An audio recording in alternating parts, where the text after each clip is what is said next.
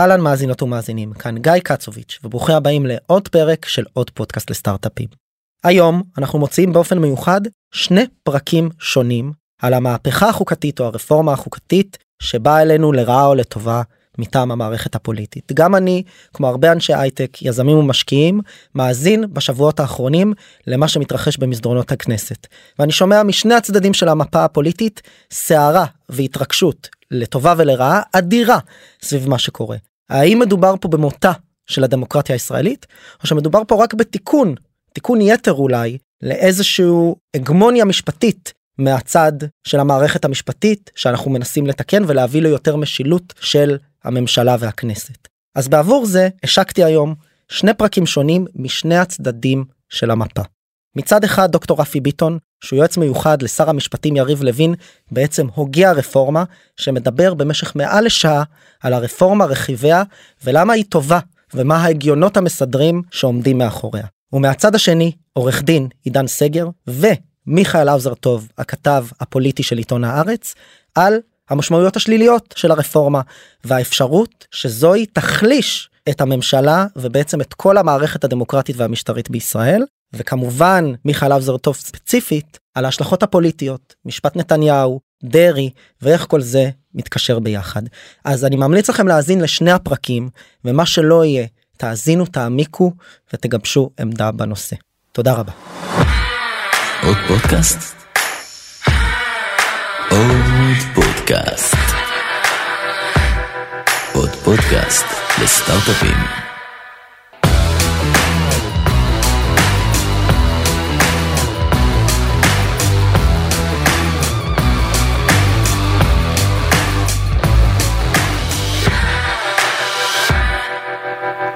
אז אה, רפי מה נשמע? מעולה. אני אה, מתרגש אני עושה פה פרק אה, אמרתי לך את זה בהקדמה שזה בדרך כלל לא, פרק שאני לא עושה. ואני שמח מאוד לארח אותך השאלה גם אני יכול לשאול אנחנו לא מכירים אם אפשר לקרוא לך רפי או רפאל איך אתה מעדיף או דוקטור ביטון. השם הרשמי הוא רפאל החברים קוראים לי רפי רפאל איך שאתה מרגיש נוח. אז אני אשמח כמו שאני כמו שגדי טאוב אז אני נלך על רפי ברשותך. יש אז, אישור. אז אני אשתף את המאזינות והמאזינים אה, אה, בהקדמה שנתתי לך עוד לפני הפרק.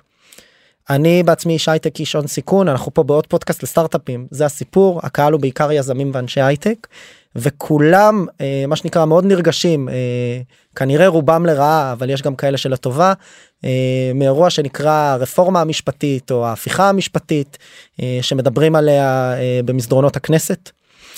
ובעצם המטרה שלי היא לעשות פה צמד של פרקים או אולי קצת יותר שנועדו לרדת לעומק הדברים אני קורא את הפוסטים ברשתות הרבה מהחברים שלי הולכים להפגנות אה, קוראים ונזעקים אה, ברחבי הרשתות החברתיות אה, מכך שמדובר בתחילתה של מותה של הדמוקרטיה של ישראל כדמוקרטיה ליברלית. ואני אומר לעצמי אני קורא את כל הכתבות ואני קורא את כל המאמרים ואני אומר אמיתי לא בצורה מתחסדת לא הצלחתי להבין את המשמעויות של הרפורמה הזו אני כאזרח פשוט שלא שמעורה פוליטית אגב. ואני לא בטוח יש פה עוד קפיצה לוגית שאותה אני בכלל מתקשה לעשות אנחנו גם נדון עליה אה, בין הסיפור הזה של הרפורמה והשלכותיו על המשק הישראלי ועל חוסנה של הכלכלה ועל דירוג האשראי ואיך משם כמובן זה גוזר או לא גוזר על איך אנחנו כ... אה, אנשים אה, שמעורבים במשק אה, ותעשיית הייטק אולי צריכה לנהוג או לא לנהוג כי אני כבר אתה יודע זה ברמה של שיחות מסדרון ושיחות רחוב של האם לעשות מעשה של את מעשה עינת גז מפאפאיה גלובל ולהוציא את הכסף מהארץ. אני לא מדבר פה על המעשה עצמו אבל אני אומר אני כאזרח אני אתה יודע אני שואל, שואל את עצמי פתאום את השאלות האלה זה כזה שיחות פאניקה זה. ומצד שני יש לי חברים מהצד השני של המפה הרבה מאוד כאלה שאומרים אתם איבדתם את הצפון מה מה אין אין שום uh, סיבה לדאגה. אז המטרה של הפרק הזה אתה תכף תציג את עצמך קצת אבל אני אגיד uh, ככה ככה בגדול אנחנו נעבור הייתי רוצה שנעבור על הרפורמה הזו ממש לפרטיה ועל המשמעויות שלה בכל מה שקשור ליחסי הכנסת ממשלה בית המשפט uh, ובכלל המערכת המשפטית ואז ננסה בזמן שיישאר אה, להגיע גם אה, אולי לאיך אתה רואה את זה ואיך אנשים שקרובים אליך רואים את ההשלכות האפשריות על המשק בסדר. אז אני אשמח שלפני הכל באמת אה, באמת תציג קצת את עצמך רפי. טוב, אז אני רפאל ביטון אני איש אקדמיה אני חבר סגל בבית הספר למשפטים במכללת ספיר. תחומי המחקר והכתיבה שלי נעים בספקטרום רחב יחסית בדרך כלל לאיש אקדמיה בתחום המשפט, מדיני מלחמה ומודיעין ועד אה, אה, דיני צבא ועושה גם באקטיביזם משפטי ומשפט פלילי, כלומר ספקטרום מאוד מאוד רחב.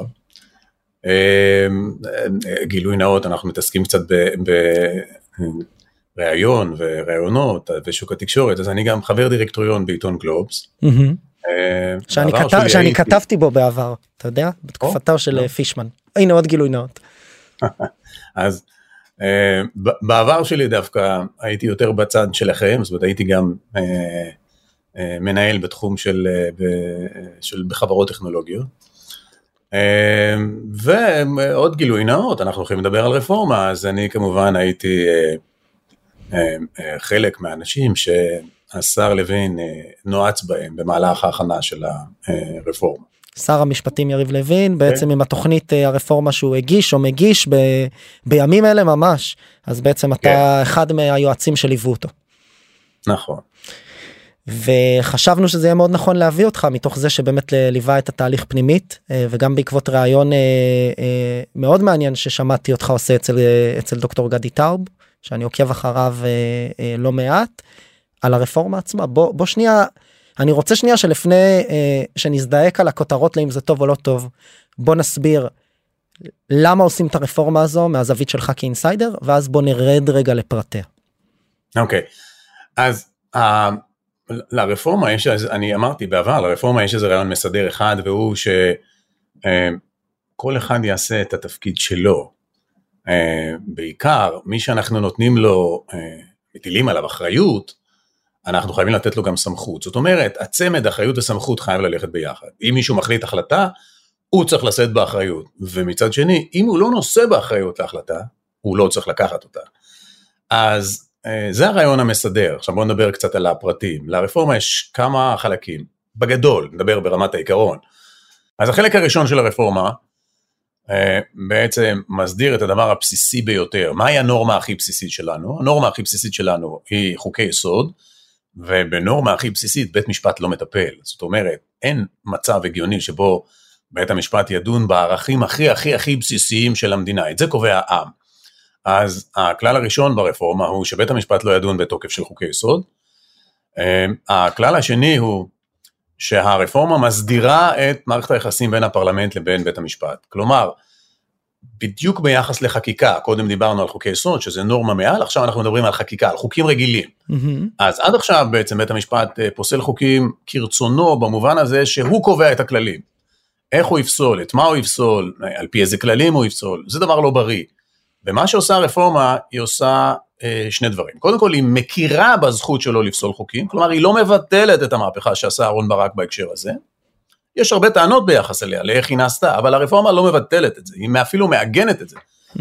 כלומר, בית המשפט יצא חזק יותר במובן הזה שהזכות שלו לפסול חוקים אה, אה, תעוגן, פעם ראשונה בצורה חוקתית. מצד שני, נקבעו כללים לאיך זה ייעשה. כלומר, זה ייעשה במקום שבו באמת מדובר בחוק אה, אה, אה, בעייתי, אלה כללי ההתגברות. אה, אה, אם תרצה נוכל לדבר אחרי זה יותר לפרטים, אבל באופן עקרוני אומרים שאם יש חוק ממש קיצוני, אז רוב הסיכויים שבית המשפט יפסול אותו פה אחד, ואז הכנסת לא תוכל להתגבר, רק אולי הכנסת הבאה אחרי שהעם יתערב בבחירות. Mm-hmm.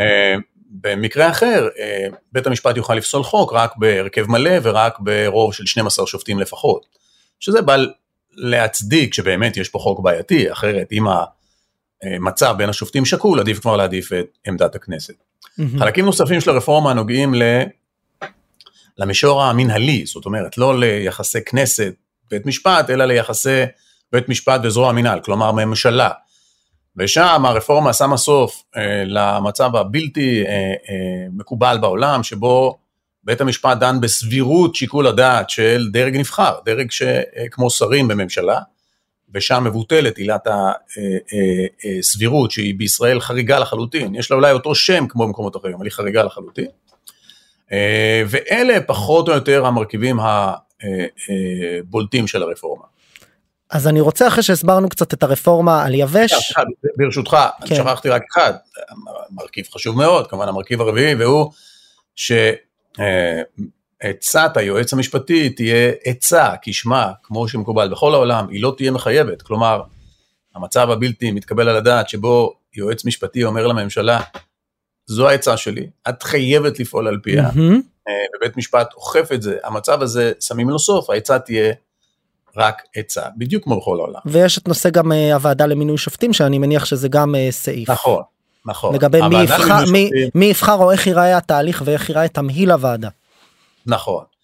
אז באמת, הרפורמה לא משנה את אה, שיטת מינוי השופטים, היא תישאר בוועדה, אה, אה, למרות שיש הצעות לא, לא רעות אחרות, אבל היא תשמר את המצב של בחירה באמצעות ועדה, אבל היא תשנה את הרכב הוועדה. מפני שהרכב הוועדה היום מאפשר לשופטים אה, וטו, והוא מאפשר רוב לשילוב המשפטנים, שזה השופטים, שלושת השופטים ושני נציגי לשכת עורכי הדין. והדבר הזה הולך להשתנות כשמוטת הכוח תעבור לנבחרי הציבור. אז תהיה לנו ועדה שבה יהיו, אה, יהיה כוח שווה לכל הרשויות, שלושה שופטים, שלושה שרים, שלושה חברי כנסת. אחד מחברי הכנסת בהגדרה יהיה אה, מהאופוזיציה, כי זה יושב ראש ועדת ביקורת המדינה, הוא תמיד מהאופוזיציה. השניים האחרים יהיו שני ראשי ועדות מהקואליציה. ויהיו שני נציגי אה, ציבור נוספים שיעלו את מספר החברים ל-11, ושני נציגי הציבור האלה ייבחרו על ידי אה, שר המשפטים. אני מניח שיהיה לנו זמן בהמשך ונפרט מה הרציונל מאחורי זה. אז עכשיו באמת אחרי שעשינו את זה ככה על יבש ואת הדברים האלה גם ככה זה מה, מה- שנקרא עשינו פה סיכום של מה שמופיע באינטרנט אבל מכאן כן. והלאה אני ואני אומר לך אמיתי התכוננתי רבות לפ, לפרק הזה מהרגע שהחלטתי שאנחנו ככה ככה מדברים וגם אה, אני הולך לדבר עם מיכאל האוזר טוב מהארץ קצת אה, מה שנקרא מהצד השני אולי טיפה אה, ובסוף התקשיתי מאוד אה, אה, לזהות אה, דיונים אינטליגנטיים על אה, בעד ונגד אה, באירוע הזה ולהבין את המשמעויות לעומק. אז אני רוצה להתחיל מההתחלה כמו שדיברת על זה על חוקי היסוד. אה, והסיפור של פסילת חוקי היסוד וכדומה.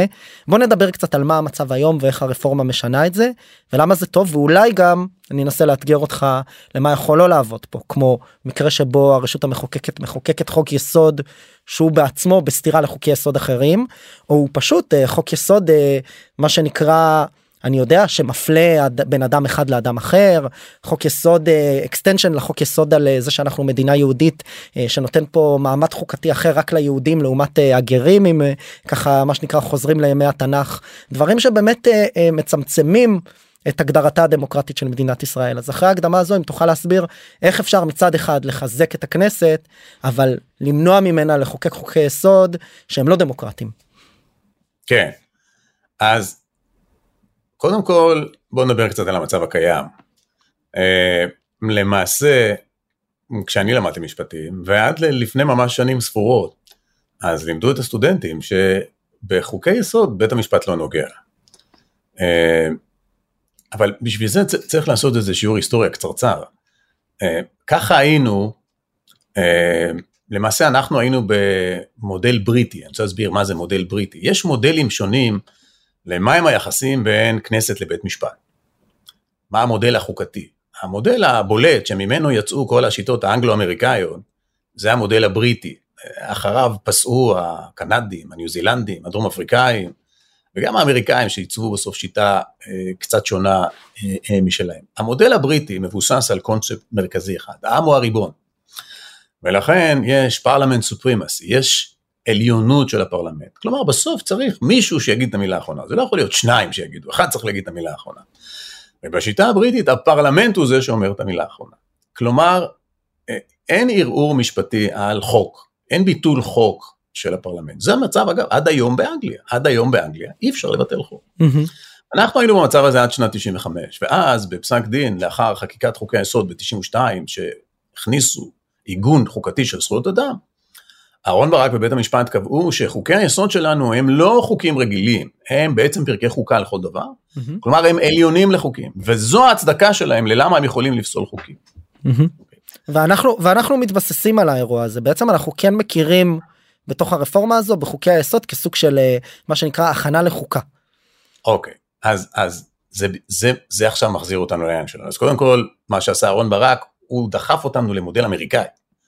למודל שבו הפרלמנט יכול לחוקק, אבל מעל, יש חוקה מעליו, ובית המשפט הוא זה שאוכף את החוקה, אז הוא יכול לפסול חוקים. אוקיי. עכשיו, אי אפשר לאחוז בחבל משני קצותיו. זאת אומרת, אם מחליטים שחוקי היסוד הם חוקה בשביל להצדיק פסילת חוקים, אי אפשר אחרי זה להגיד, ובית המשפט יפסול גם אותם. כן? זאת אומרת, או שהם פרקי חוקה, או שהם לא. אם הם פרקי חוקה, אז בית משפט לא נוגע בהם. כי פרקי חוקה, מה זה בעצם? זה הקביעות הכי בסיסיות שלנו. זה הקביעות שבהן אנחנו מכריעים לגבי הערכים שלנו, הכללים היסודיים שלנו, המבנה היסודי שלנו, וזה בית משפט לא יכול לנגוע. להפך, זה חקיקה... אמור להיות המסגרת שבה בית המשפט מספר. ובוא נעשה קצת סדר לגבי היום חקיקה של חוקי יסוד, אפשר לחוקק אותם ברוב רגיל. אז, אז זה תלוי איזה חוק יסוד. זה תלוי איזה חוק יסוד. יש לנו חוקי יסוד מבניים, כמו חוק יסוד הכנסת, חוק יסוד הממשלה, שם רוב, החוק, רוב התיקונים צריכים לעשות ברוב של 61, ויש לנו חוקי יסוד שעוסקים בזכויות אדם, כמו חוק יסוד אה, אה, אה, כבוד האדם וחירותו, ששם עיקר זכויות האדם, ואותו אפשר לתקן ברוב רגיל. אז, אז פה צריך להגיד משהו לאנשים שהם מודאגים בבית, הם אולי אומרים לעצמם, אוי ואבוי, מהיום הכנסת תוכל ברוב של 61 להתגבר על בית המשפט ולעשות מה שהיא רוצה, אז החדשות הטובות זה שהיא כבר 75 שנה יכולה לעשות את זה. 75 שנה, כל מה שהיא צריכה. אני מזכיר לך, בית המשפט פוסל את החוקים כי, כי חוקי היסוד מעליהם מאפשרים לו את זה, כן? את חוקי היסוד עצמם, צריך או רוב רגיל או רוב 61, ועובדה, הדבר המרגיע זה שהכנסת לא עשתה שום דבר מטורף ב-75 שנה, היא לא עשתה שום דבר מטורף, וזה עכשיו נוגע למה שמטריד אותך, כן? מה יקרה אם הכנסת תעשה חוק יסוד מטורף, אז אף אחד לא יוכל לגוע. או תעשה תיקון לחוק כבוד יסוד האדם וחירותו, אז, ברוב אוקיי. רגיל של 61 שקובע שחירותי כן. גדולה מחירותך. קודם כל, אז, אז קודם כל את חוק יסוד כבוד האדם וחירותו אפשר לבטל ברוב של שניים נגד אחד, אפילו לא צריך 61, אוקיי? ואז אנחנו אומרים לעצמנו, מה יקרה אם הכנסת תבטל זכות יסוד ובית המשפט לא יוכל להתערב? מה נעשה אז? כן? עכשיו תראה, אף אחד לא שואל שאלה. ואם ניתן לבית המשפט את זכות המילה האחרונה, מה יקרה אם בית המשפט יבטל זכות יסוד? מה אז? עכשיו, מה הסיכוי גבוה יותר? שישתגעו 120 איש או 15 איש? אוקיי. Okay. אז קודם כל זה דבר אחד. דבר שני, עכשיו זה נשמע דמיוני, כן? אבל יש עכשיו בארצות הברית אנשים שמסתובבים ואומרים, נשים, הייתה לי זכות חוקתית לעשות, להיות מוגנת בהפלה עד פסק הדין האחרון, ועכשיו בית המשפט ביטל לי.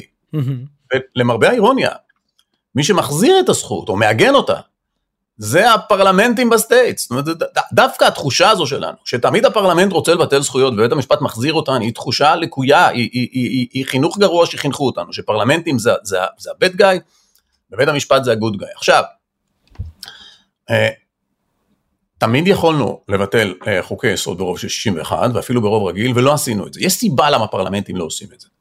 כי פרלמנטים עומדים לבחירת העם. פרלמנטים הם לא משוגעים, הם כל ארבע שנים צריכים לבוא ולעמוד למשפט העם. וזה יתרון שלהם בזה שהם ייתנו את זכות, את המילה האחרונה, מפני שאותם אנחנו יכולים לזרוק בבחירות הבאות. בניגוד לזה, זה נורא ששופטים ייקחו את זכות המילה האחרונה, מפני שאיתם אנחנו תקועים עד גיל 70, עד הפנסיה, אוקיי? עכשיו, יש עוד יתרון מרכזי. חברי הכנסת, הם מעמידים את הערכים שלהם לבחירה שלנו. זאת אומרת, הם קיבלו מנדט מאיתנו לקחת את ההחלטות הכי בסיסיות והכי ערכיות. השופטים לא. אז אני... השופטים אז, לא. אז אני רוצה... ולכן... אז... אז, כן, אני רוצה לה, אז אני רוצה להקשות בכוונה כי אני שומע פה זה ואני מנסה לחשוב על המאזינים שמאזינים לנו ואומרים שמענו טוב ויפה. אז בכל הקשור לזה שחברי הכנסת מקבלים מנדט מהציבור ולכן היינו רוצים שלהם יהיה את זכות הבחירה האחרונה בכל מה שקשור לחוקי יסוד. מצד אחד נכון מצד שני זה כבר פוליטיקה הרבה פעמים ומה קורה אם לצורך העניין הרוב יש פה איזה אלמנט של עריצות הרוב רוב הציבור רוצה משהו שהוא בסוף לא דמוקרטי ליברלי הוא רוצה להפלות אוכלוסייה מצוינת בציבור. לצורך העניין את השמאלי את השמאליים לא את השמאלנים את השמאליים כן. אני שמאלי כותב ביד שמאל.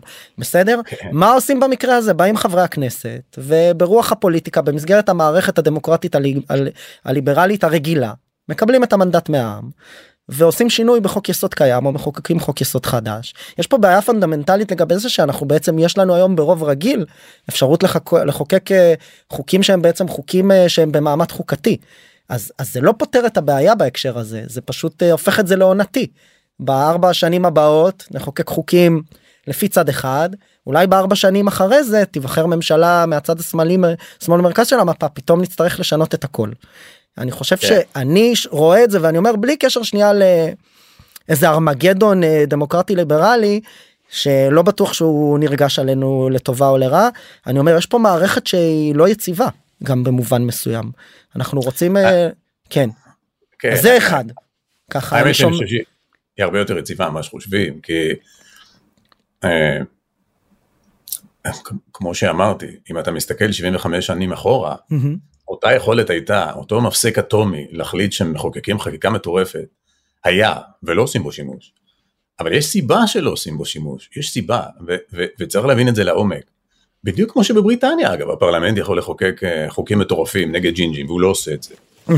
אה, הוא לא עושה את זה מפני שהוא לא עושה את זה בגלל שיש לו, אה, בפרלמנט, הייתי אומר במדינות שבהן זכויות אדם נשמרות, הן לא נשמרות כי זה כתוב בחוקה, הן נשמרות כי הרוב רוצה לשמור עליהן. ברור עכשיו פה מי שחושב, פה מי רגע שחושב שביום שהרוב ירצה לא לשמור עליהן, אז הן תישמרנה, הוא טועה לחלוטין. אם יהיה רוב עם תודעה עבריינית, שיאגד מספיק כוח, ירצ... ו- ו- וגם אנשים בכוחות הביטחון יישמעו לו, והוא ירצה להש... להשליט עריצות מיעוט, נו, אז מה אתה חושב, שאם יגיע פקס אל, ה... אל ממשלה מטורפת ממסמירו- מבית המשפט העליון מבג"ץ, אז הם יגידו, אה, טוב, עכשיו נעצור את, ה...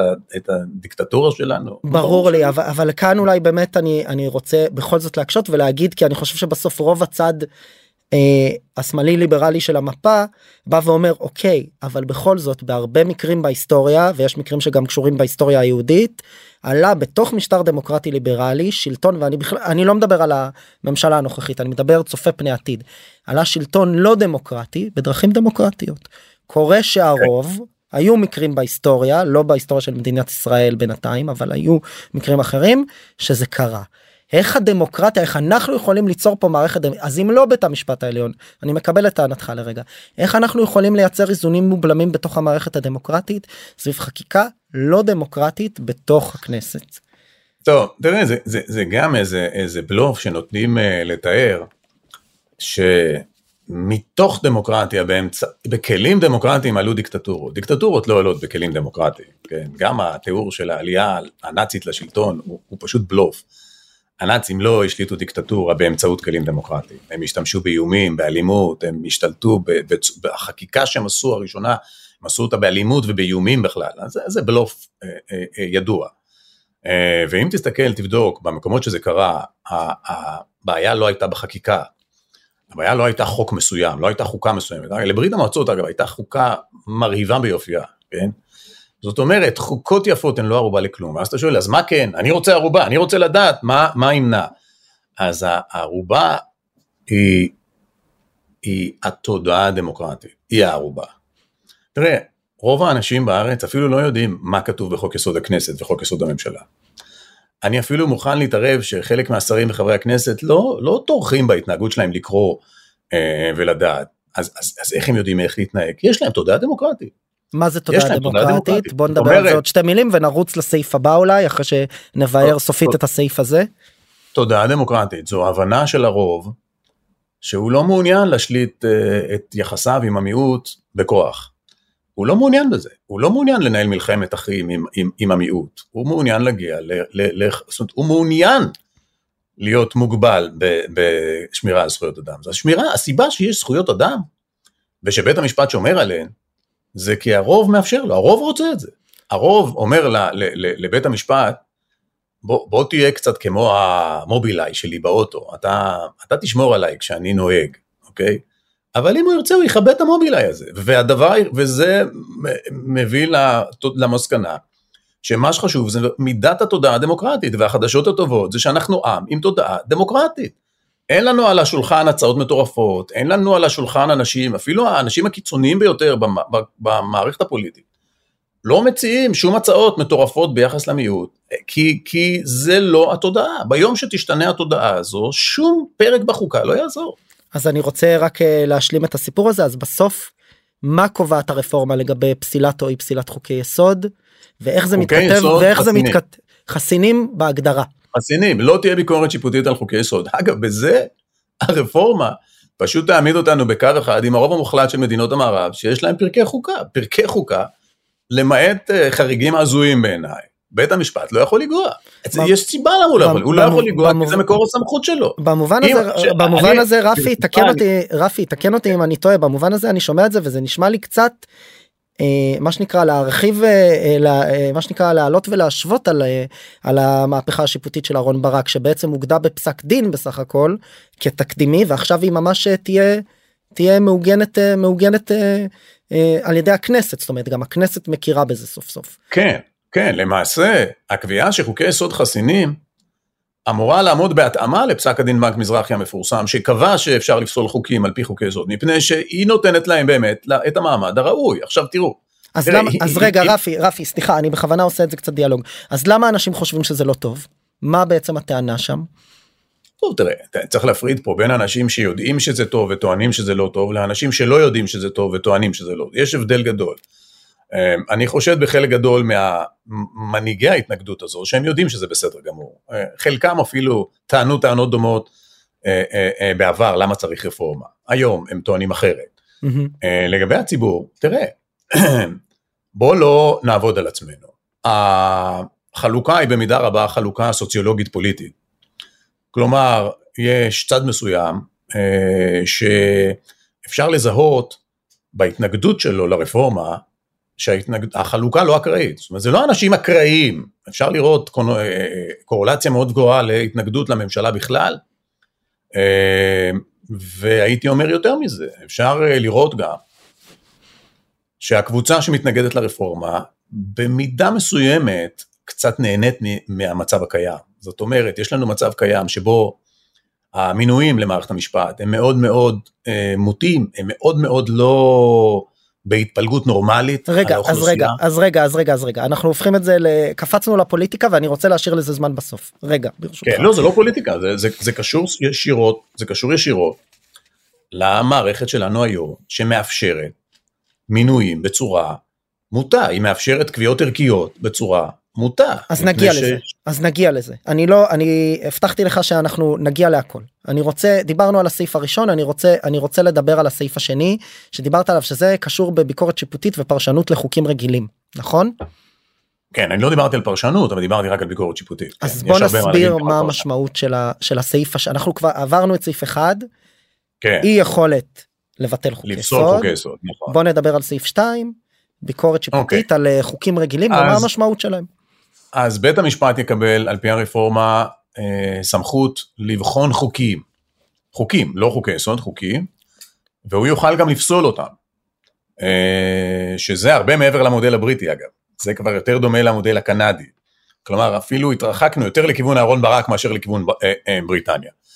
הוא רק יצטרך לעשות את זה בכללים. אם החוק מאוד אה, בוטה כמו שאמרתי, והוא יפסול אותו פה אחד, בעצם הכנסת לא תוכל לעשות עם זה דבר, רק אולי הכנסת הבאה, אם היא תרצה, ואחרי בחירות, תוכל להתגבר ברוב של 61 על החוק הזה. רגע אני, אני, לא אני. פה, אני פה רוצה לעצור כי קצת קראתי אז אני קצת אה, מה שנקרא מוסיף את הטייק שלי היום בעצם יש אה, הרכבי שופטי עליון שהוא משתנה הוא יכול להיות דינמי נכון אני מבין זה יכול להיות כן. שבעה שמונה שופטים אה, תשעה שופטים אה, 13 זה יכול להיות גם שלושה. נכון שמתכנסים מה- וזה אד הוק הקייס. הרפורמה קובעת שההרכב יצטרך להתכנס בהרכב מלא אם אני לא טועה נכון, של 14 נכון. שופטים 15, ומתו- כן. 15 סליחה ומתוכם אני לא בא מעולם המשפט אז לסלוח לי מאזינים אה, עורכי דין. כן, אחלה אף אחד לא מוש... אף אחד לא מושלם אתה אומר נכון. אה, לא, לא, להפך. ומתוך ה-15 שופטים אני מבין שכמה 12 צריכים אה, לפסול את החוק אחרת אז- לא- לעומת אז- היום שזה יכול לעומת היום שזה יכול. להיות ברוב ברוב רגיל מה שנקרא. לא, אז, אז בוא, בוא נדבר על המקרה הקיצוני קודם כל. אם תהיה פסילה שהיא פה אחד, שכל השופטים כן. מסכימים שהחוק ממש קיצוני, אה, וזה נועד להרגיע את, ה, את הציבור, "אה, מה יקרה אם יהיה חוק כזה? לא יהיו חוקים כאלה, אבל נניח, כן, זה בעצם סעיף שלא יופעל אף פעם, כי לא יהיו חוקים כאלה. אבל אם בית המשפט יפסול ברוב מלא, זאת אומרת, בפה אחד, הכנסת לא תוכל להתגבר. כמו שאמרתי, רק הכנסת הבאה אחרי בחירות, אם היא תרצה ותצליח לגייס 61. כן. אז זה לגבי חוקים קיצוניים יותר. Uh, המקרה הרגיל, בית המשפט יוכל עדיין לפסול חוקים, שוב בהרכב מלא, אבל ברוב של 12 שופטים, ואז הכנסת, אם תבחר, אם תבחר, שזה פה פרמטר חשוב, אם תבחר לעשות את זה, בדרך כלל פרלמנטים לא בוחרים לעשות את זה, אז היא תוכל להתגבר ולחוקק את החוק שוב באופן זמני, רק לארבע שנים, עם היא תגייס 61 חברי כנסת לצורך זה. וזה מה שאנחנו קוראים לו בתקשורת אה, פסקת ההתגברות. נכון. עכשיו כאן אני רוצה לשאול אותך אני מחבר את אחד ושתיים יש פה כמה קאצ'ים אחד חוק רגיל וחוק יסוד שניהם מחוקקים ברוב רגיל. אז אה, לא מה- בהכרח, חלק מחוקי היסוד ברוב 61. כן. אז מה אז מה ימנע מהכנסת לחוקק אה, חוק יסוד מה שנקרא לא דמוקרטי ברוב רגיל אה, שבית המשפט לא יוכל לפסול למשל. לא, הרי- היינו שם. נכון נכון נכון היינו שם אבל אז אני אומר כן. ונשמע לי שבסוף בכל מה שקשור למספרים למה בית המשפט צריך איזשהו רוב מיוחד כדי לפסול חוק בעוד הכנסת ברוב רגיל יכולה להגיש אה, מה שנקרא בשם הריבון אה, הצעות חוק חדשות. למה פה מצוינת. אני קצת פה מצוינת. אני קצת פה מתעסק גם אה, בדיונים שאני שומע את גדעון סער עושה ואני מעריך את דעותיו בהקשר הזה כי הוא היה בעד הרפורמה עכשיו מהצד השני אני פה מערב פוליטיקה אז הוא קצת מנסה לאזן לתחושתי הוא בא ואומר טוב אז בוא בוא נעלה גם את הרף אה, לחיקוק אה, אה, לפסקת ההתגברות בוא נעשה את זה ב-70 חברי כנסת כן, כן, ולא ב-61. נשמע לי אינטואיטיבית קצת יותר נכון כן, אז, אז, אז בוא, בוא נסביר. קודם כל זו כן. שאלה ממש טובה. למה בית המשפט צריך רוב מיוחד כדי לפסול חוקים והכנסת לא? זה בדיוק מאותו עיקרון. אני מזכיר לך מאיפה יצאנו לדרך. הריבון. יצאנו לדרך מעליונות הפרלמנט. כן למה עליונות הפרלמנט? יש סיבה ללמה עליונות הפרלמנט. הפרלמנט הוא מייצג את העם. והוא מייצג את הדעות הרווחות בעם היום. כלומר, רוב רגיל בכנסת זה רוב העם. ואנחנו מתייחסים ברצינות לרוב העם, ולכן כשרוב העם מחליט משהו, זה מה שיהיה. זה הסיבה למה הכנסת מחליטה ברוב רגיל, אוקיי? זה, אגב, זה לא רוב רגיל, זה רוב מוחלט. שהוא בא לי- לוודא שזה לא רוב הנוכחים מהנציגים, אלא רוב העם באמת. אוקיי אוקיי? מאותה סיבה, בגלל שאנחנו מתייחסים ברצינות להחלטה של רוב העם, צריך להבין מה המשמעות כשבית המשפט פוסל חוק. כשבית המשפט פוסל חוק, הוא למעשה מבטל את רצון רוב העם. זה, זה דבר דרמטי, זה ממש דבר דרמטי. לתת לחבורת שופטים מצומצמת אפשרות לבוא לרוב העם ולהגיד לו, שמענו אתכם, אתם רוב העם, מיליונים. לבוא ולעשות את זה, זה דבר מאוד מאוד דרמטי, זה לבטל את רצון רוב העם היום. זאת אומרת, דבר כזה צריך להיעשות במקרים משמעותיים. עכשיו, אם ה... מה זה מקרים משמעותיים? שבהם הדעות ברורות, שהחוק באמת רע בצורה מובהקת. ואם ה- ואם רפי. ברשותך, רק, רק כן. אני אשלים את זה כי זה חשוב. אוקיי. עכשיו, אם השופטים מתחלקים 7-8 נניח, אוקיי? אז זה אומר שיש מחלוקת ממש גבוהה, גדולה ביחס לחוק הזה. זה אומר שהוא לא כזה אה, מובהק כחוק רע, ופה אני מעדיף את רצון רוב העם, אני מעדיף כבר שרוב העם יחליט. זו הסיבה למה אנחנו עושים את זה. יש עוד סיבה. עם כל הכבוד למהפכה החוקתית שהכירה בחוקי היסוד כחוקי יסוד, הם עדיין לא חוקה שלמה. ועדיין הערכים שלנו עוד לא עוצבו ונחתמו בצורה סגורה, ובמצב כזה, היות והחוקה היא הבסיס להסמכה של בית המשפט, והיא עדיין לא שלמה לגמרי, עדיין אנחנו מעדיפים לתת יתרון לפרלמנט בעניינים האלה ולא לבית המשפט. מהמם. אז בעצם יש קוהרנטיות מלאה, ממש זה קונסיסטנטי לגמרי. למה אנחנו מבקשים 61 ב- בכנסת ולמה אנחנו מבקשים רוב מיוחד ו- בבית המשפט.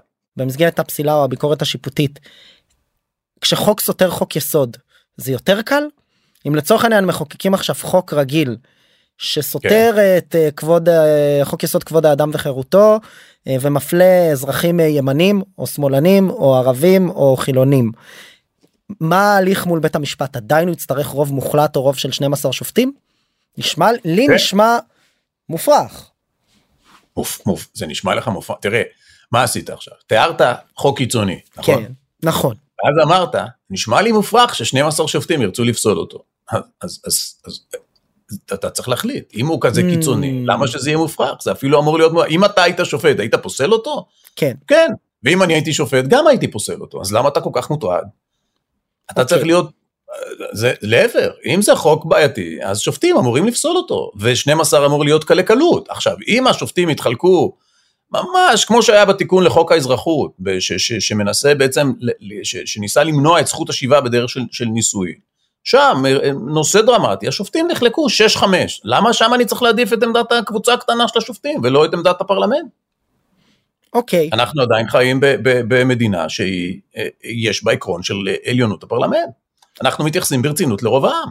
תחשוב עכשיו שרוב העם רוצה משהו, ובאה קבוצה קטנה, לא נבחרת, ואומרת לו, שמענו, מבטלים אותך. זה צריך לקרות באמת במקרה קיצון. במקרה קיצון כזה אין לך מה לדאוג, יהיו 12. תראה בסוף אני מסתכל על זה וזה באמת בעיה באיזשהו אקו סיסטם סגור של מערכות יחסים בין רשויות. ואני אומר יש פה איזושהי משמעות למספרים אני לא מומחה בדבר הזה ולא יודע מה האיזון הנכון בוודאי אני אומר אני מבין את הלוגיקה לפחות מהדברים שאתה אה, אומר ואני מה שנקרא מודה לך על ההסבר אנחנו בסוף ננסה גם לארוז את זה סביב הזכרת את החוקה האם אנחנו לא היינו רוצים פה גם רפורמה סביב הנושא הזה אבל נשאיר את זה שנייה לסוף ונדבר על הפוליטיקה אה, והכלכלה. ברשותך. בוא נדבר על זה רגע בסוף. כן. כן. רק ברשותך אתה שאלת שאלה הייתה הצעה שהזכרת של חבר כנסת לפסקת התגברות של 70 אז למה לא למה לא זה נכון. נשמע ממש אה, אידילי כי אז יפסלו רק במצב של זה. זה יביא אותנו פשוט לשיטה אה, חוקתית לא קונסיסטנטית היא תהיה לא עקבית לחלוטין. היא תהיה עם סתירה פנימית, מפני שתחשוב על זה, אם את חוק היסוד עצמו היום אנחנו יכולים לשנות ברוב של 61, בלתי מתקבל על הדעת שכדי לשנות חוק נמוך ממנו, אה, אה, כדי שיתאים לו אנחנו, או, או שיסטה ממנו, אנחנו צריכים רוב של 70. זה לא הגיוני, פשוט בשיטה שלנו, ברגע שפרקי החוקה ניתנים לכל היותר ברוב של 61 לשינוי, לא הגיוני לדרוש רוב של לחוק שהוא מתחת לזה שהוא גבוה יותר. זה, אז, זה, אז זה אני שומע את זה ואני שומע את זה ואני מסכים ואתה יודע מה אז בוא כן נדבר על הנושא הזה של חוקה כי בסוף כל הסיפור של המהפכה המשפטית של אהרן ברק הוא מה שנקרא חלק מהאקסיומות שם אנחנו מתבססים עליהם. ואני אומר כאזרח אז למה לא בואו תנצלו את זה נבחרי הציבור אגב ממשלה מה שנקרא עם הון פוליטי יחסית חזק.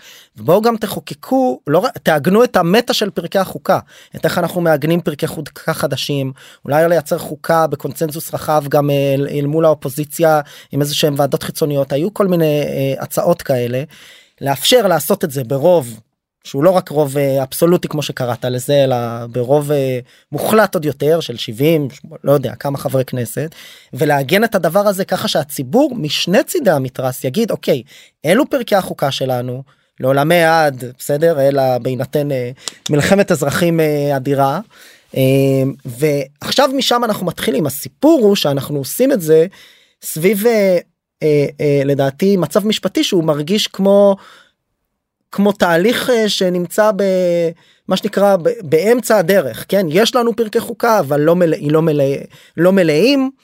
הגדרנו אותם תוך כדי הדרך מה שנקרא היה גם את חוק, חקיקת חוקי היסוד וגם פסקי דין שנתנו לזה תקדים אבל בסוף לא באנו והתכנסנו כולנו ואמרנו הנה פרקי החוקה שלנו ואני אומר כאן אולי אני חושב שגם מהצד השמאלי של המפה ואני חושב אגב גם מהצד הימני אתה רוצה איזה מערכת שתרגיש בנוח אה, יש ציטוט כזה יפה שאני אוהב שמערכת אה, איזונים ובלמים מערכת פוליטית מערכת של כלים וחוקים אתה אוהב אותה והיא נכונה.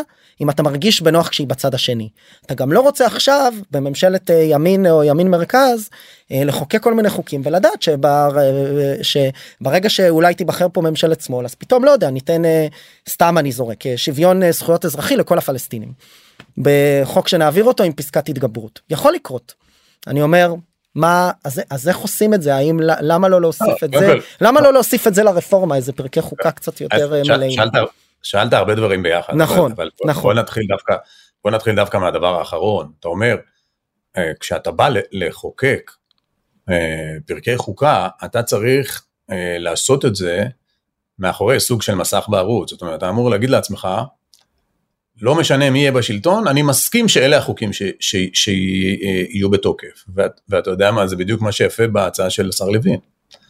כי בעצם כשהשר לוין אומר לדוגמה, אני מחוקק כרגע אה, שינוי בוועדה למינוי שופטים שייתן יתרון, זה לא נותן כוח מוחלט, אבל זה נותן יתרון לקואליציה הנוכחית, אני יודע ששר המשפטים הבא הוא היום יושב באופוזיציה, והוא יהיה מחר בקואליציה, והוא יהיה לו יתרון והוא ימנה את השופטים שהוא רוצה. זאת אומרת, דווקא ההצעה הזו מבוססת על זה שהשר יודע שהכללים האלה יחולו גם כשהוא יהיה באופוזיציה, ולכן לדעתי הם לגמרי עונים לתנאי שאתה הצבת, אוקיי? Mm-hmm. כלומר אלה לגמרי תנאים שאומרים, כן, אני יודע, זה נותן לי יתרון היום אולי, אולי זה נותן לי יתרון היום. זה ייתן את אותו יתרון ליריב שלי מחר, ואם אני חושב שזה יתרון שהמיעוט לא יכול לחיות איתו, אני לא הייתי שם אותו על השולחן כי אני יודע שאני אהיה מיעוט יום אחד, אף אחד לא יהיה בשלטון לנצח, אוקיי? אז קודם כל בתנאי הזה זה עומד. דבר שני, למה לא חוקה? תראה, מה שנעשה ברפורמה הזו זה תיקון חיוני דחוף, מפני שאנחנו עברנו והגענו לגבולות, נפרצו גבולות שלא נפרצו באף מדינה מערבית במשך 40 השנה האחרונות. Mm-hmm. פשוט נפרצו גבולות בשיטה שיטתית, עקבית, יומיומית, כל יום, פאוור uh, גרב, כל יום סוחבים עוד כוח ועוד כוח מהמערכת הנבחרת למערכת השופטת וה, והמייעצת, והגענו למצב שבו הממשלות וה, וה, והכנסת מתקשות כבר לתפקד. זאת אומרת, כבר סחבו מהם כל כך הרבה כוח, שהם הפכו להיות שחקן משני, בעוד שהן אמורות להיות שחקן ראשי בכל מערכת שלטון אה, נורמלית. אז הרפורמה שמה לה למטרה לעשות את התיקון המיידי החיוני, שהוא אגב, הוא מתקן רק חלק ממה שנעשה ב-40 השנה האחרונות. אם אני אפרוס לך עכשיו, את השינויים שאהרן ברק עשה במשך 40 שנה, לא רק הוא, הוא ובית המשפט שלו, mm-hmm. הוא והייעוץ המשפטי שלו, על פני 40 שנה, אנחנו נצטרך פה שעתיים שלוש, לפחות, כדי למנות את היקף השינויים שהוא עשה. באיך שבית המשפט העליון דן, בכללים שבית המשפט העליון אה, אה, מסדיר, בכללים, בחלוקת הסמכויות בינו לבין הכנסת, בינו לבין הממשלה, פשוט שינויים אדירים. אי אפשר להשוות את המשפט החוקתי שהיה כשאני הייתי סטודנט למשפטים, ב-93 למצב המשפטי היום, פשוט עולם אחר. אז הרפורמה רק מתקנת קצת, היא לא מתקנת הכל, היא אפילו לא מתקנת שליש מזה. Mm-hmm. Okay? אחר כך, חוקה, או לעצב כללי משחק, אה, שימנעו לרעה, אה, שיניח, ייצבו את חוקי היסוד ויהפכו אותם למשהו קצת יותר קשיח. אני לגמרי בעד, אני חושב שהשר לוין הוא לגמרי, לא חושב, אני בטוח שהשר לוין לגמרי בעד, אבל זה דבר שבאמת צריך לעשות בהידברות, ולדעתי יש מוכנות לזה. אני לדוגמה אשמח אם, אם חוקי היסוד יעברו עוד אה, הקשחה, אין, אין, אין לי בעיה עם זה בכלל, אני בטוח שגם לשר לוין לא תהיה עם זה בעיה, אני לא, זה לא על הפרק עכשיו, אני בטוח שלא תהיה לו בעיה, מסיבה מאוד פשוטה. אף אחד מהאנשים שעסקו בעיצוב הרפורמה, בראשם השר לוין, אין לו מטרה לנצל לרעה חוקי יסוד, בדיוק כמו שלא נוצלו ב-75 השנה האחרונות. Okay? אוקיי? אגב, אני, אני גם חושב שגם הצד השני של המפה הפוליטית לא רוצה לנצל לרעה חוקי יסוד, לכן אני לא מודאג. אוקיי, okay, אני רוצה להתקדם, דיברנו על שני הסעיפים הראשונים, בוא נדבר אה, על אה, מה שנקרא סעיף 3, 4 ו-5, אה, שזה קצת, אה, אה, אה, דיברנו קצת על, אה, הזכרת את זה, ודווקא שם לא פירטת על, אה, על נושא הסבירות, אני חושב, שהוזכר. כן, דיברתי זה. כן. ונושא הייעוץ המשפטי. בוא כן. נדבר על שניהם ספציפית כי זה אמרת אני רוצה להזכיר את כל המסגרת של היחסים אז בוא נדבר זה קצת אה, גם מגיע אני מרגיש לא, לא בנושא של הייעוץ המשפטי אבל כן בנושא של הסבירות אז זה קצת כן אה, ההבדל בין אה, שם מה שנקרא משפט שמרני למשפט ליברלי נכון כאילו איפה כמה חופש יש לבית המשפט בעצם לפרש. גם חוקים וגם חוזים והסכמים משפטיים נכון בין צדדים. חוזים הייתי שם בצד. בצד. בסדר, אוקיי. אז בוא נדבר אה. קצת על שני אלה בקצרה דווקא כי אני כן רוצה להשאיר מקום אה, לקראת סוף הפרק אולי לזווית הפוליטית הכלכלית. אז, אז בוא, בוא נתחיל מהייעוץ המשפטי אולי, אוקיי? בסדר. ראה, המצב שנהג ב, בכל עשרות השנים הראשונות בארץ היה ברור מאוד שהצעת הייעוץ המשפטי לממשלה היא עצה. ממשלה יכולה לקבל אותה ויכולה לא לקבל אותה כי וזה המצב שיש בכל המדינות המערביות שאני מכיר אני לא מכיר דוגמה אחת למצב שבו יועץ משפטי יכול להגיד לממשלה, ככה תעשי, ואת חייבת לקבל את העצה שלי. ההנחה היא שבית, שממשלות כפופות לבתי משפט, להחלטות שלהם, לא, לא, לא כפופות לעצות של מישהו מתוכן.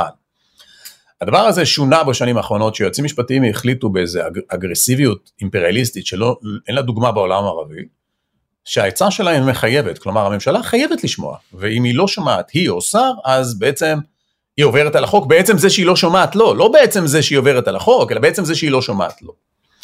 אבל, אבל, רגע, אבל רגע רפי אולי נחדד ונהיה קונקרטיים כי אני שומע את זה ואומר שוב אני בכוונה פה מה שנקרא פרקליט השטן תרתי משמע אני אומר מה קורה כששר או כשחבר כנסת אגב שר הוא לא חייב להיות נבחר ציבור נכון הוא יכול להיות במינוי שר הוא, שר הוא תמיד נבחר ציבור הוא לא, חייב, לא חייב להיות חבר כנסת הוא לא חייב להיות חבר כנסת.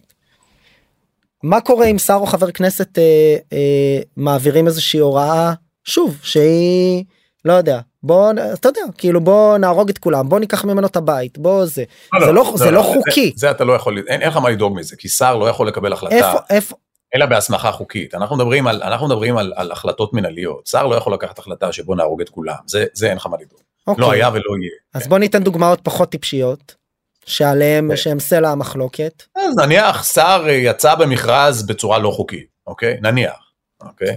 יופי צריך להגיד על זה אה, אה, משהו. קודם כל, אם בא אליו היועץ המשפטי ואומר לו, מכרז כזה הוא מנוגד לחוק, אוקיי? אז בזה שהשר לא כפוף לעצה, זה לא אומר שהוא משוחרר מהחוק. החוק חל עליו עדיין. כלומר, אם השר יסטה מהעצה ובזה יעבור על החוק, לא תמיד זה יקרה, כי היועץ? המשפטי הוא לא החוק, לפעמים היועץ המשפטי טועה, אבל אם השר יסטה תוך- רפי סליחה אתה שומע אותנו אני שומע אתכם מצוין, כן. מעול- מעולה תחז... תחזור על זה שברגע ששר אה, לא כפוף לעצה זה לא אומר ש... מההתחלה. כן, אז, אז ברגע, ברגע ששר לא מקבל את העצה של אה, אה, יועץ משפטי, זה לא אומר שהוא משוחרר מהחוק, להפך, החוק חל עליו, כלומר, הוא לוקח על עצמו את האחריות. זוכר מה אמרנו בהתחלה? שהמטרה של הרפורמה זה שמי שנושא באחריות יש לו גם סמכות, אז זה המשמעות, השר נושא באחריות.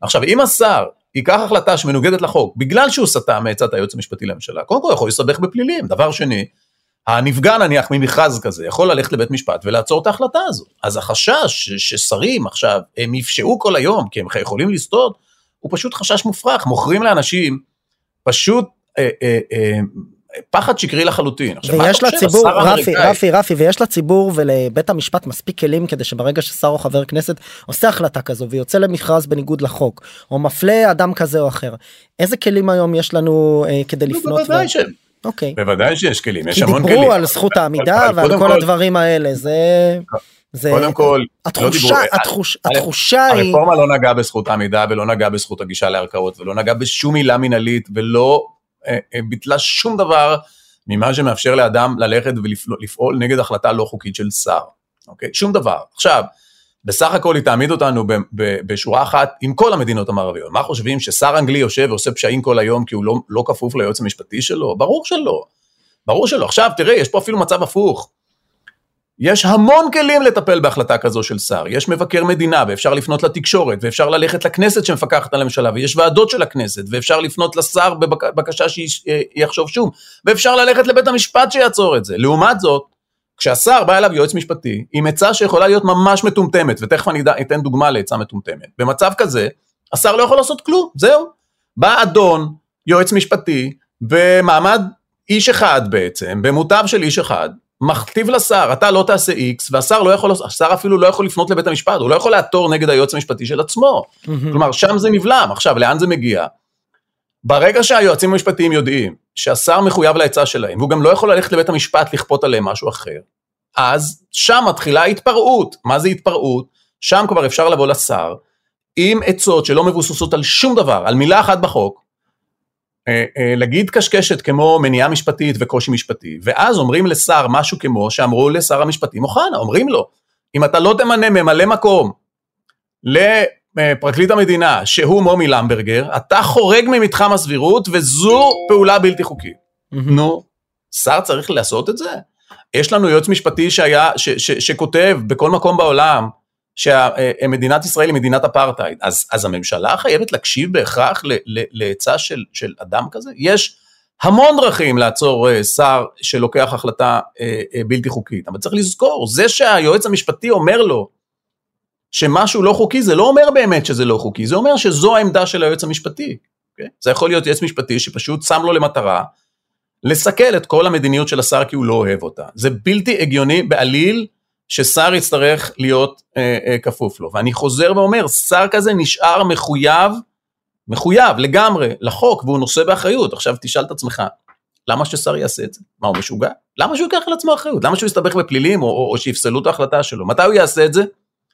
הוא יעשה את זה רק כשהוא יודע בוודאות שהעצה שאמר לו היועץ היא קשקוש, אחרת הוא לא ייקח את האחריות עליו. אני רוצה לדבר הזכרת את זה על הנושא של הסבירות בוא נדבר על זה קצת מהזווית של הרפורמה והזווית שלך. כן. אז בעצם, מה זה כל הרעיון הזה של סבירות? צריך לזכור שהיא רלוונטית להחלטות של דרג מבצע, דרג מינהלי, כלומר, ממשלה, שרי הממשלה, וכל מה שמתחתיהם, כן, זה יכול להיות גם רמטכ"ל, זה יכול להיות גם, גם אה, אה, אה, ראש עיר, אוקיי? עכשיו, עד אה, שנות ה-80 נהגה בארץ בעיקר אה, הלכת הסבירות האנגלית, שאמרה שאם רשות עושה משהו שאף רשות נורמלית לא הייתה מעלה בדעתה לעשות, אז אפשר אולי לפסול את ההחלטה שלה. עכשיו, זה תמיד היה אינדיקציה לבעיית חוקיות אחרת בהחלטה, אוקיי? יש לנו הרבה אה, עילות, הרבה דרכים לבחון החלטה שהן מוכרות, ושעל בסיסן בית המשפט יכול לפסול החלטה של דרג מינהלי, אוקיי? הסבירות בדרך כלל לא הייתה עצמאית, זאת אומרת, בדרך כלל לא אמרו שאם החלטה התקבלה בדרך חוקית לחלוטין, היא תיפסל בכל זאת כי היא לא סבירה. שוב, אני מדבר על החלטות קיצוניות קיצוניות, נכון? הדוגמה הקלאסית שתמיד נותנים, אם השר מחליט למנות סוס למנכ"ל שלו, אוקיי? עכשיו, מה שקרה זה שאהרן ברק לקח את המילה סבירות, לקח את העילה של, של סבירות, ושינה אותה לגמרי.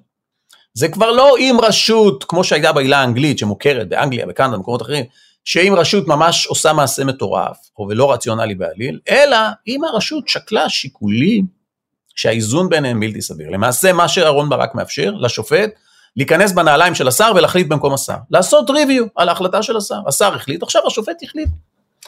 ואז אנחנו מגיעים להחלטות מגוחכות, כמו ההחלטה הזו שאומרת שאלוף פיקוד העורף, הוא לא, השיטה שלו לא סבירה, איך ממגנים כיתות, כן? ואז מגיעים ל, ל, ל, להחלטה אה, אה, מוזרה שאומרת שלא סביר לא למנות מבין 60 אלף עורכי הדין שיש בישראל, אלא בן אדם אחד שנקרא מומי למברגר למינוי, מפני שזה מאפשר עריצות.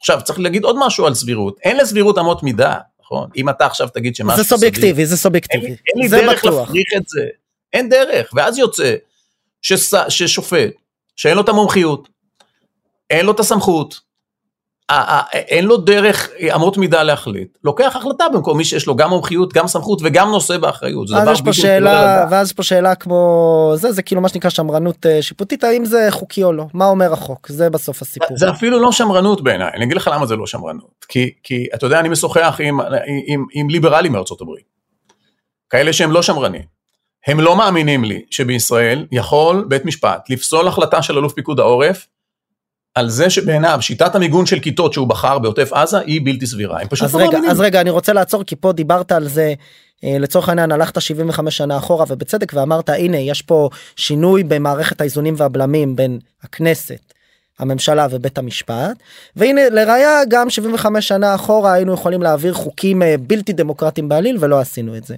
יבואו ויגידו הצד השני של המפה ואני חושב שהרבה פעמים בצדק הנה ראו נא רק אה, כמה 22 חוקים נפסלו על ידי בית המשפט בסופו של כן. דבר כמות הפעמים שמפעילים את השיקולים של מתחם הסבירות כמה הם כמה באמת בפועל לא, לא, בית, המ... בית המשפט לא לא סתם זרקתי פה שני נושאים כמה אז רגע. השאלה עושה בלבול, חבל, חבל. חבל שנבלבל את האנשים. אין קשר בין עילת הסבירות לפסילת חוקים. לא, לא, לא, לא, לא, נכון, נכון, נכון, נתתי, אבל אז אני שואל, כמה פעמים זה צד אחד, זרקתי, לא רלוונטי, אתה צודק, מבלבל, צד השני, כמה פעמים או בכמה מקרים קורה שבית המשפט מפעיל את עילת הסבירות ועל בסיס זה פוסל לחלוטין או הופך לחלוטין החלטה של נבחר ציבור. כמה פעמים okay. זה קרה? המון, המון, התשובה היא המון. ולמעשה אתה לא תראה עתירה מנהלית אחת שמנסה לפסול החלטה של שר או ממשלה שעילת הסבירות לא משורבבת פנימה, כי מה יש להפסיד? זו עילה שתופסת תמיד, תמיד אפשר להגיד שההחלטה לא סבירה. עכשיו, בכלל, בשיטה שלנו, בגלל שמאפשרים לכל אחד לעתור על כל דבר, אז אתה רואה לא מעט עתירות שאין להם שום בסיס חוקי, כלום, שום בסיס חוקי. אבל אומרים זה לא סביר, כי את זה תמיד אפשר להגיד. אז קודם כל, זו הפכה להיות העילה המרכזית, וזה מראה כמה סטינו ממכורתנו אנגליה, ששם זה בכלל לא עילה המרכזית, בכלל לא עושים בה הרבה שימוש. אם כבר עושים בה שימוש שם, זה כדי, זה במקרים שנפגעת זכות אדם, אצלנו עושים בזה בעיקר שימוש למה? מציגים את זה כאילו זה להגן על זכויות אדם. בסוף זה לפסול את המינוי של יושב ראש רשות המיסים, לפסול מינוי של שר אה, לממשלה, זה בעיקר עניינים שבכלל לא קשורים לזכויות אדם, אלא סוג של אמצעי שליטה בממשלה. שום החלטה של הממשלה היא לא סופית, עד שבית המשפט לא יגיד שהיא היא, היא סבירה בעיניו. זה מצב לגמרי לגמרי בלתי מתקבל על הדעת ואי אפשר לאפשר אותו. צריך להגיד, הוא גם עושה תקלה נוראית. כשבית משפט מחליט שמיגון הכיתות שעשה אלוף פיקוד העורף הוא לא סביר, הוא עושה שיבוש מוחלט של השלטון הדמוקרטי. למה שיבוש מוחלט? כי הרי הוא אומר זה לא סביר, הוא מכריח אותו עכשיו להוציא משהו כמו 200 מיליון שקלים על מיגון בשיטה שנראית לבית המשפט סבירה, אבל בית המשפט רואה רק את התיק שמולו, בית המשפט רואה אולי את, את הצרכים האחרים, יכול להיות שלחיילי גולני חסרים אה, שכפ"צים ויקחו משם את הכסף, בית המשפט בכלל לא אכפת לו. הוא לא נושא באחריות לתוצאות המלחמה, הוא לא נושא באחריות למוכנות הצבא, הוא לא רואה את התקציב הכולל, הוא האיש הטוב, הוא האיש הטוב, זה לא סביר בעיניי. Mm-hmm. מה אכפת לו עכשיו, איך ימגנו בתי אבות, איך ימגנו בתי חולים, איך ימגנו את כולם, לא אכפת לו. הוא ראה את התיק הזה, נתן הנחיה של האיש הטוב להוציא צ'ק, והוא לא רואה את התמונה הכוללת וגם לא יישא באחריות, אלוף פיקוד העורף יישא באחריות. אחרי זה, כשיסתבר שהוא לקח את הכסף ממיגון בתי חולים לדוגמה, אוקיי? או, או ממיגון מתנסים. זה שיבוש, זה שיבוש. יש לנו רשות מבצעת, לה יש את המידע, לה יש את האינפורמציה, לה יש את התמונה הכוללת, לה יש את האחריות, לה יש את הסמכות, אנחנו שלחנו אותה להחליט את ההחלטה הזו, והיא נושאת באחריות, אותה אנחנו זורקים אחרי ארבע שנים אם היא לא בסדר. אוקיי. אם אתה מערב באמצע מישהו שבוחן את שיקול הדעת שלה ומחליט תוך כדי שהוא לא יודע כלום בתמונה הכוללת, פשוט נכנס בידיים גסות ולוקח החלטות משפטיות כי ההחלטה לא נראית לו, אתה משבש את כל המערך הדמוקרטי. אז זה בהסתכלות אני אומר דיברנו אני חושב על רוב הסעיפים חוץ מעל הנושא של הוועדה לבחירת שופטים אני מפאת אה, קוצר זמן אני לא רוצה לסיים אבל אני רוצה שנתקדם רגע אז אני כבר אומר נדלג על זה אבל אני אומר אני שומע אותך ואני רוצה לגעת חבל. באמת מה כן, חבל חבל כן, כי מפחידים אנשים שתהיה פוליט... שיהיו שופטים פוליטיים, אז רק, מהמם. רק, רק נרגיע אנשים, לא, אוקיי. יהיו, לא יהיו מינויים פוליטיים לשופטים. השופטים שייבחרו הם חסינים עד גיל 70 מהדחה, הם יכולים להחליט מה שהם רוצים. הם אחרי יכולים שהם נבחרו הם יכולים לעשות מה שהם רוצים לראיה. השופט ה- השופט השמרני שהצביע בעד אה, הפלות אה, בטקסס נכון כי הוא אמר נכון. אין אני אמנם שמרן אבל אה, החוק אה, אני לא רואה עילה לפסילה אה, בחוק נכון והממשלה הזה. ממנה, הממשלה ממנה רמטכ"לים, פרקליטי מדינה, יועצים משפטיים, אנשים כמו בייניש שחתמו על עצומות, שמינוי על ידי מינוי שדרג אה, פוליטי יהיה מעורב בו, יהפוך את האנשים לשפוטים. היא, כשהייתה יועצת פרקליטת מדינה, שמונתה על ידי ממשלה, כל הזמן התגאתה כמה היא עצמאית. אז, אז לא, לא תיפגע פה שום עצמאות ב- בכל המדינות המערביות לא, פה, כמעט. פה אני מסכים שלוגית לא משנה מה העמדה הפוליטית של מי שאתה ממנה גם אם אה, מה שנקרא אם המינוי הוא for life אז אה, אז יש להם בעצם אפשרות אחרי זה לנהוג ברור. לפי לפי שיקול דעתם. לגמרי. אה, אולי עד המינוי אולי עד המינוי יכול להיות פה. גם עד המינוי, אגב, גם עד, עד המינוי, הוא לא יודע איזו ממשלה תהיה כשהמינוי שלו יעלה על הפרק, ו, והוא צריך לצבור קריירה ארוכה לפני שהוא הוא, הוא עומד ל, לשיפוט, אז מה, מה הוא יעשה? הוא, הוא, הוא ידבר רק כל ארבע שנים? זה לא הגיוני. בסדר אני רוצה לגעת בו אחרי שזה בוא ננסה קצת אה, לדבר על ה... לשאול שאלות קצת אה, יותר קשות או יותר אה, במה שנקרא גם אה, ב- במטה ובתיאוריה של הדברים אחד שמעתי אותך סיכמת בזה שהממשלה היא הרשות המבצעת היא נושאת באחריות אז צריך שגם תהיה לה את הסמכות. אז אני אומר בסדר עדיין אני מסיים את הפרק הזה ואני אומר אוקיי אז מי מת, מתי ואיך ואיזה כלים יש לבקר את הממשלה אולי אולי ניגע בזה טיפה בסדר מה יש המון. ברור לי אני רק אומר שווה לדבר על זה. שתיים האם אני בכוונה עונה על כל השאלות ואז אה, שואל את כל השאלות ב-high level ואז ניגע בהם. שתיים האם האירוע פה הוא לא גם קצת אירוע פוליטי.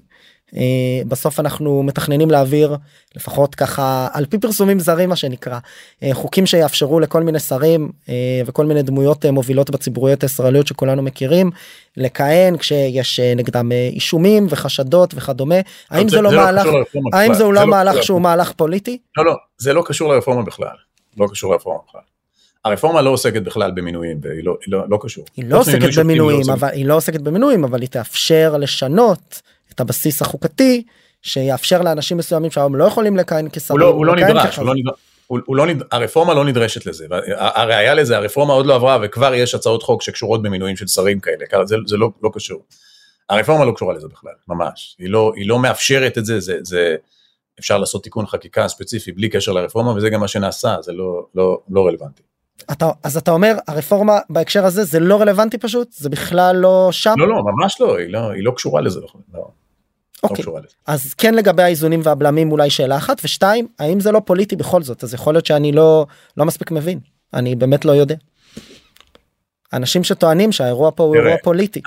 המילה לך פוליטי, לאפשר לממשלה הזו או ממשלות קדימה מה שנקרא ימין על מלא לעשות מה שהם רוצות.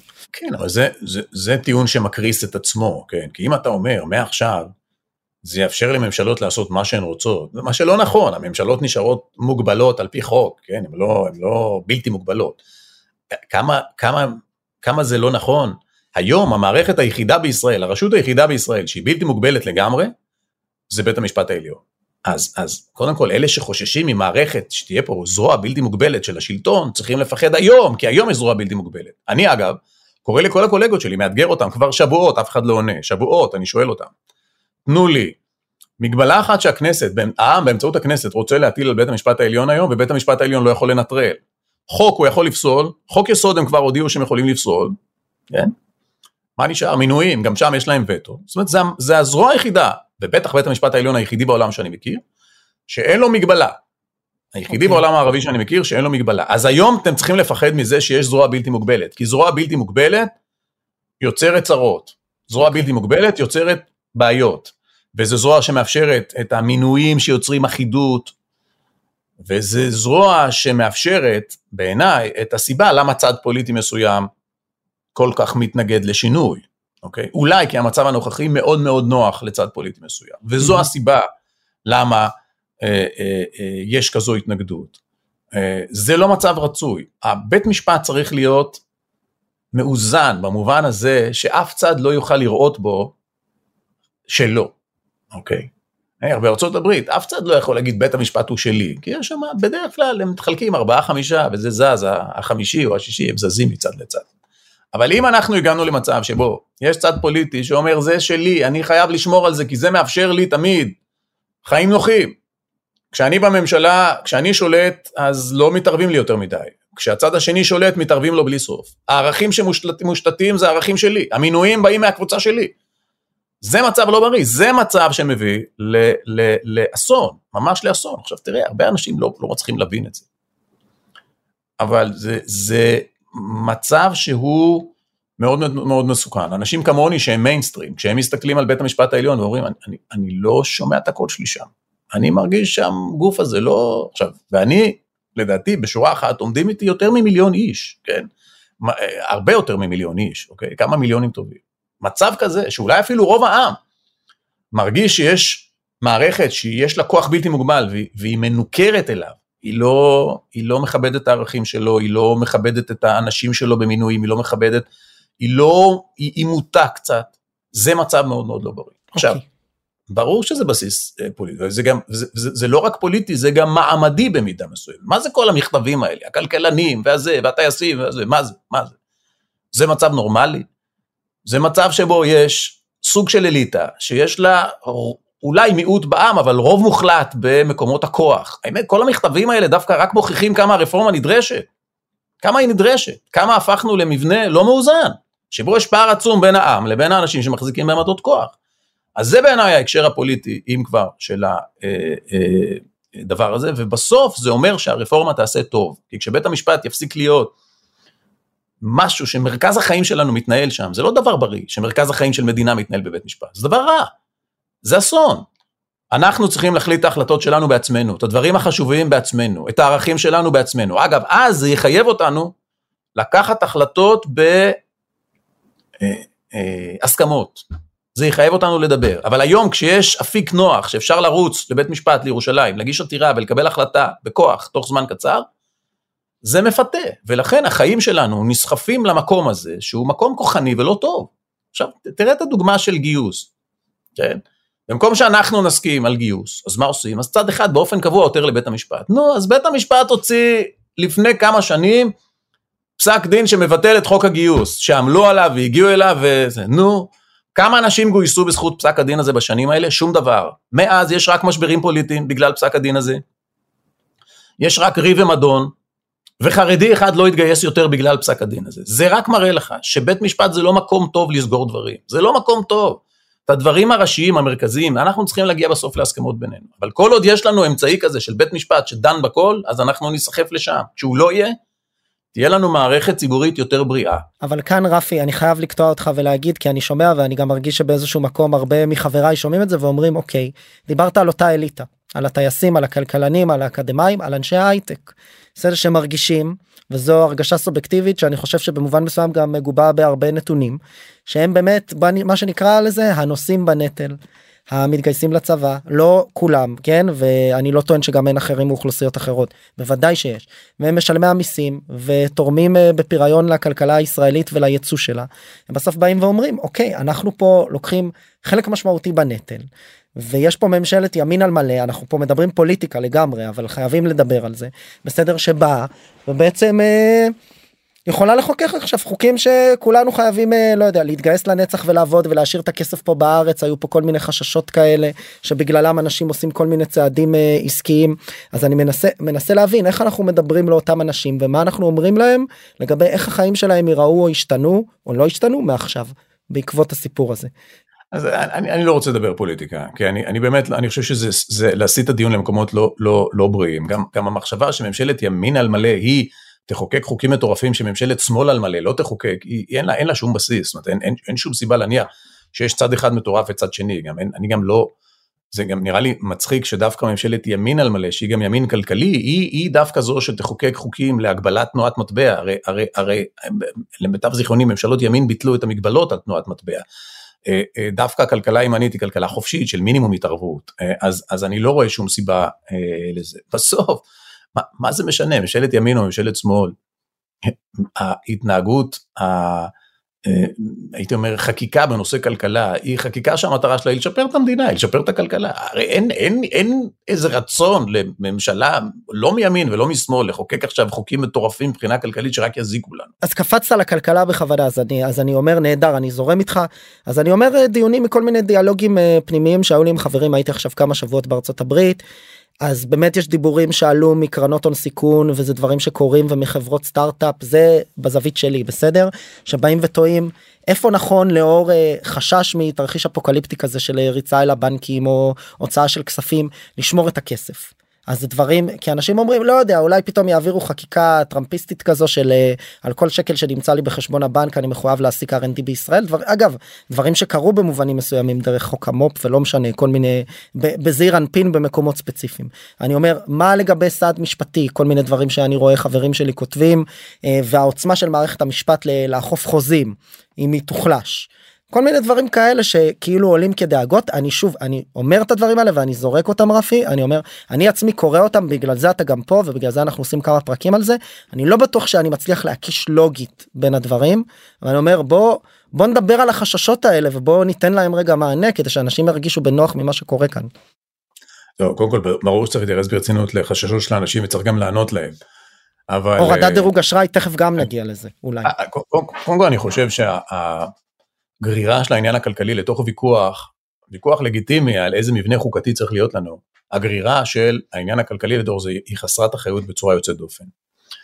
יש בה גם סתירה לוגית אחת מוחלטת, כן, הרי כל המכתבים של הכלכלנים, על מה זה מבוסס? על ההנחה שהדמוקרטיה תיפגע, אבל אז זה בדיוק הוויכוח, האם הדמוקרטיה תיפגע או שהיא תשופר, אז, אז, אז בעצם אין פה, הרי יש תמימות דעים לכולם, שאם תיפגע דמוקרטיה במדינה והיא תהפוך להיות טוטליטרית אז הכלכלה בה לא תהיה טובה נכון אבל אבל פה בדיוק הוויכוח.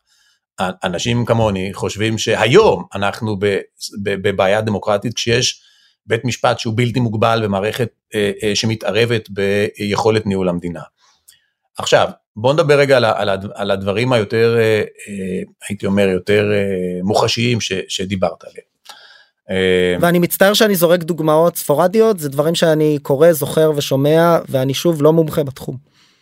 כן אז אז קודם כל אם בעקבות הרפורמה הזו הרכב בית המשפט העליון יתאזן זה יהיה הרבה יותר טוב לאנשי עסקים שפועלים פה. למה? מפני שאחד הייתי אומר ממש רעות חולות שבית המשפט העליון של אהרן ברק הנהיג פה זו פגיעה בוודאות זה מצחיק אותי שאנשים אומרים לא תהיה לי ודאות. אז אני לא יודע אם להשאיר פה את הכסף כן שזה שזה, זה מצחיק מפני שאין פגיעה גדולה בוודאות כמו זו שבית המשפט העליון של אהרן ברק עשה. בעצם בזה שהוא שחרר את שיטת uh, הפרשנות של חוזים מהמילים של החוזים הוא גרם לאי ודאות טוטאלית. עכשיו אני אומר לך אני מתייעץ עם מהמילים לכוונה נכון? לא רק ואת הכוונה הוא גם י, י, י, י, י, יקבע בעצמו השופט, כן? זאת אומרת, אני יכול להגיד לך שאתה תשאל את אנשי העסקים בארץ, הם חלקם מתייעצים איתי, והם מביעים תרעומת על העובדה ש-anything goes בשיטה הישראלית. אפשר להגיש איזה תביעה שרוצים, לא נזרקים מה, מהדלת כי המילים איבדו משמעות, ואפשר כשהמילה, כשכתוב רשאי בחוזה, אפשר לפרש אותו כחייב. אה, זו שיטה רעה מאוד, אני לא היחידי שדיבר נגדה, גם שופטים בבית המשפט העליון כמו דנציגר ואחרים דיברו נגד הגישה הזו, ודווקא אני חושב שאם יש משהו שאנשי העסקים צריכים להיות מאושרים ממנו, זה הלוואי שיהיה איזון ויהיו יותר שומר, שופטים שמרנים שמקדשים יותר את המילה ואת הוודאות, הרי זה, מה זה שמרנות? שמרנות זה ודאות, לתת ודאות, לא לעשות, לא, לא לעשות שינויים חדים בעולם של, של, של אנשים. אז קודם כל זה דווקא יעזור. דבר שני, אין לי בכלל ספק שמה שיקרה פה עם הדברים האלה, וזה אולי הבהלה הגדולה של המתנגדים לרפורמה, זה שיקרה פה בדיוק כמו שוד הגז. שוד הגז, שוד הגז, שמענו הבהלות מטורפות, מה קרה? חלף קצת זמן, וכולם רואים שאף אחד לא שדד שום גז, ושכנראה דווקא טוב שעשו מה שעשוי בגז, ועכשיו אנחנו נהנים מזה בשעה שאנשים מציגים חשבונות אה, אה, חשמל בלתי נתפסים באנגליה ובגרמניה. אותו דבר יקרה פה, אותו דבר יקרה פה, זה הרי הבהלות שאין להם שום בסיס. המדינה הזו לא שילטה את ה-DNA שלה, היא לא שיל... גם לא תשנה אותו.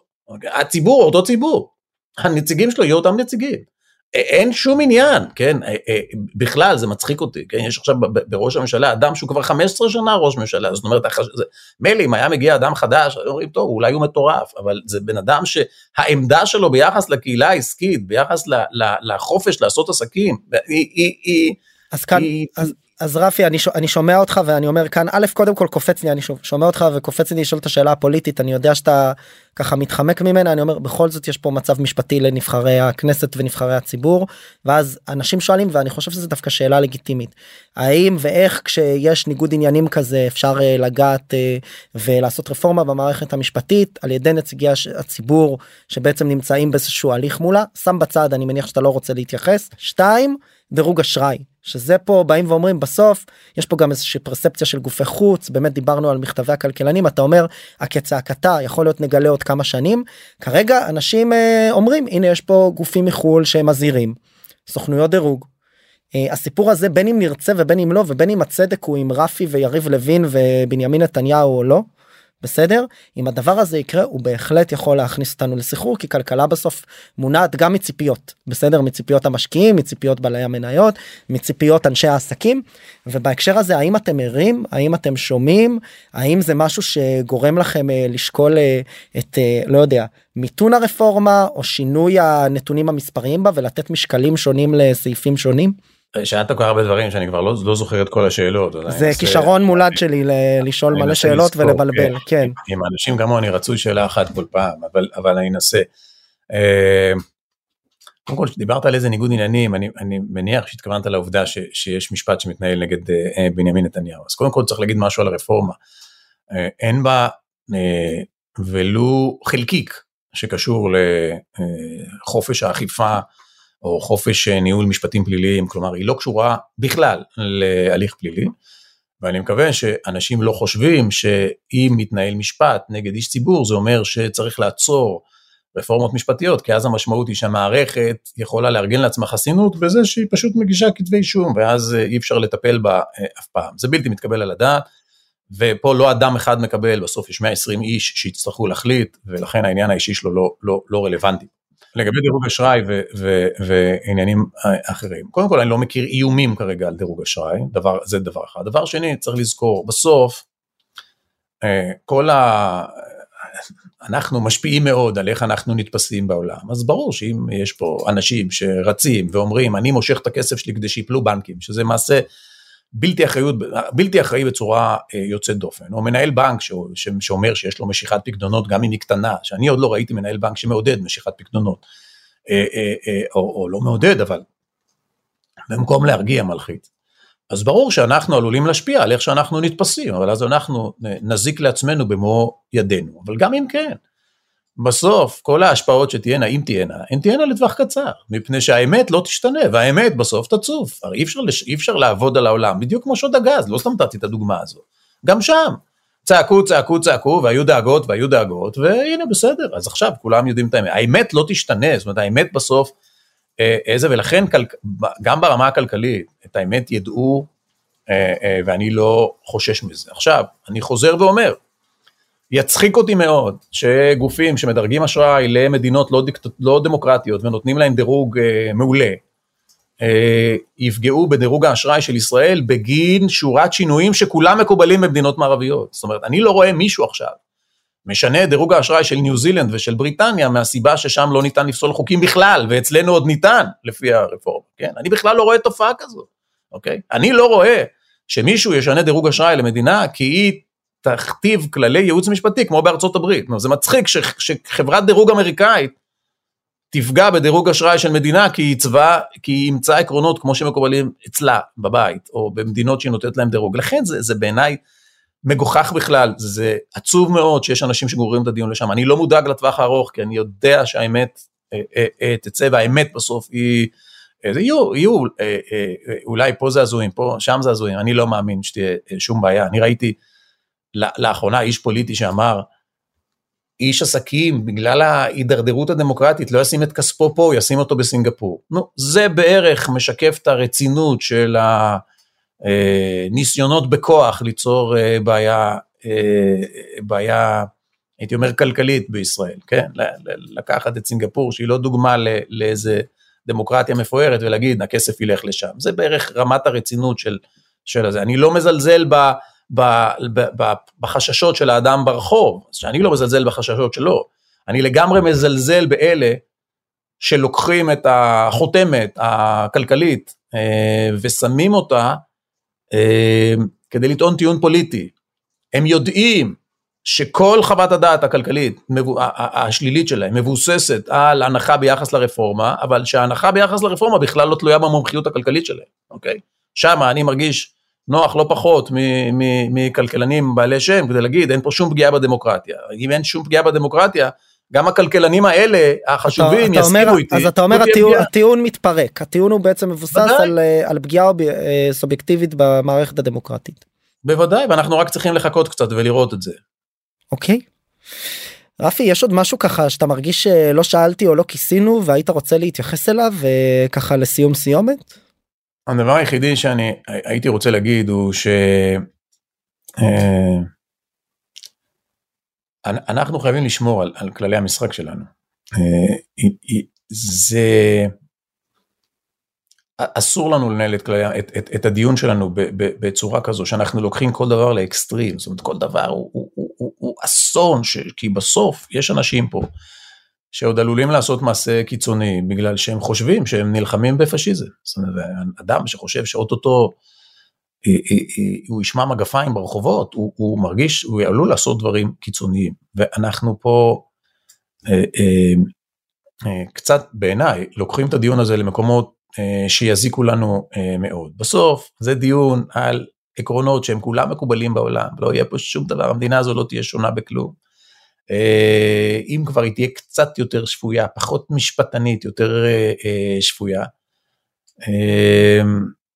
ואני יכול להגיד לך שאנשים שעסקו במלאכה הם כולם דמוקרטים בנשמה שלהם, דמוקרטים ממש בנשמה שלהם. השר לוין הוא ממש דמוקרט אמיתי מה, מה, מה, מהסוג של פעם.